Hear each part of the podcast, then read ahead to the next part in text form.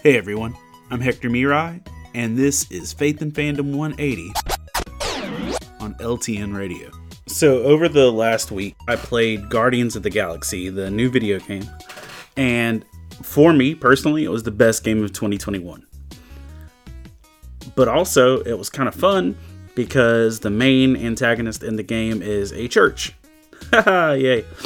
Um, it's the Universal Church of Truth, which is a villain in the Marvel 616 universe. But uh the short version is these people have learned to turn faith into a energy source that can be harnessed and applied in a scientific way.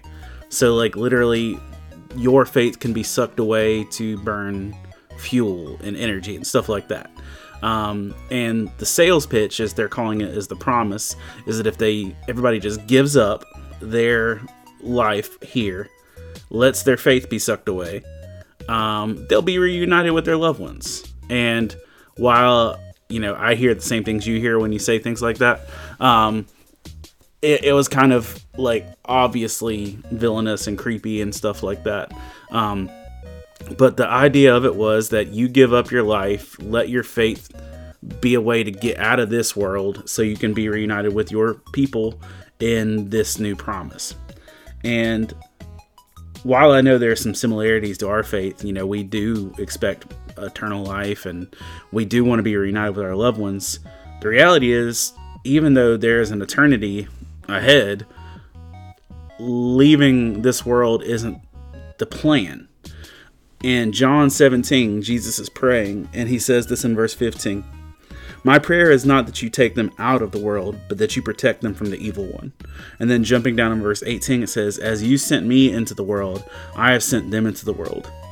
Um, our faith isn't a shortcut where we bypass the life that we're living so that we can get to a reward and a reunion you know, there are rewards and reunions ahead, but we need to never lose focus on the fact that we are meant to be here and now to do the good work of the kingdom of God here and now and to love people as God called us.